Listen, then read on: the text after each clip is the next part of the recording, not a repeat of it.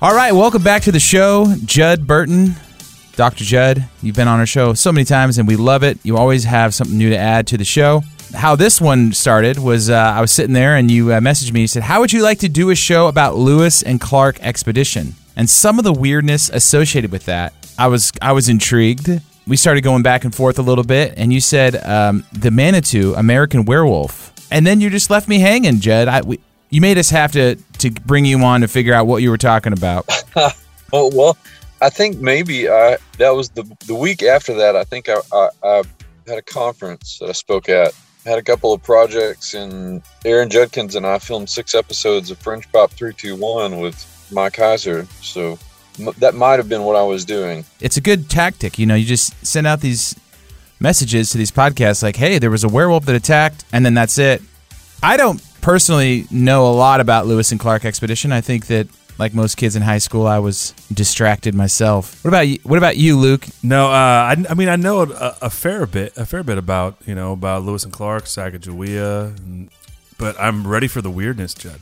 I can deliver. And our question, my, my question is, is so in these explorations, are they are they coming across information they shouldn't no, I mean the, the, the emails you sent me were kind of conspiratorial. Like they found something, they discovered things, they knew information, and you know we talk about obviously creatures all the time on our show, and it sounds like it's related. Something they they came across that they shouldn't have known. Is that kind of your theory? Not necessarily that they shouldn't have known. It's just that there are accounts in the um, the records kept by not not just Lewis and Clark, but more especially the other people that were on the the expedition, because you have to remember that it it wasn't just Lewis and Lewis and Clark; it was 31 man expedition. So there were other, some of them military, some of them were uh, of mixed I mean, native and, and European blood, trappers, uh, people that knew the land, the languages. There was a lot of people out there on this expedition, basically. Yeah, and the marvel of it all is that they only lost one person on the expedition, and that was to natural causes. They, they think that his uh, appendix burst. So they didn't run into yellow hair or any any giants out there. well, that's you know that's what I'm getting to. I mean, the expectations were were high. Like I say, expedition was really in terms of the logistics of preparation and financing and outfitting and and execution was really the equivalent of going to the moon in its day, uh, fraught with all the dangers of the same kind that you would expect on a, a, a venture like that. In order to understand some of the strangeness of, of the expedition itself, you have to understand the some of the expectations that not just Jefferson had that were sort of popular in scientific circles in the day. For instance, it was believed that, amongst other things, that somewhere in the interior of the continent were, were remnant populations of uh, you know megafauna, in particular the woolly mammoth. So you know this was not like say this is not just something you know that you find in the popular folklore of the day, like scientific circles.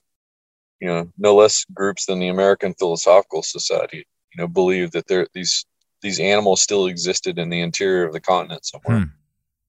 I didn't know that woolly mammoth was considered in that category so they're writing down things that give you clues because I mean when you go back and reread history with a lot of this knowledge that we've talked about on previous episodes, are you picking up on stuff, Judd? Are you seeing things in the text and the in the in the accounts that the average historian just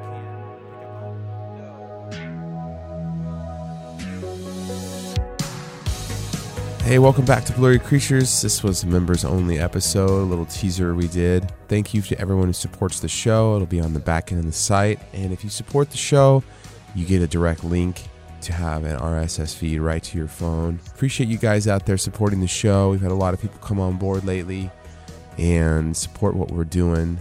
If you can hear it, my voice is a little bit shot. I got sick last week, kind of getting over Corona, and it's been a long 10, 10 days or so yeah, just appreciate everyone who supports the show. A lot of effort goes into making this show. We spend, you know, multiple hours editing every episode, putting music to it, cutting out the fluff, and making it the transitions just perfect. And so we're going to be doing a members only chat here in a couple weeks. And we have a Facebook chat. And And you get access to episodes like this that nobody else gets to listen to. Appreciate you guys out there. Thank you for supporting Blurry Creatures. If you want to support the show, blurrycreatures.com slash members. And you get extra content. Thank you so much.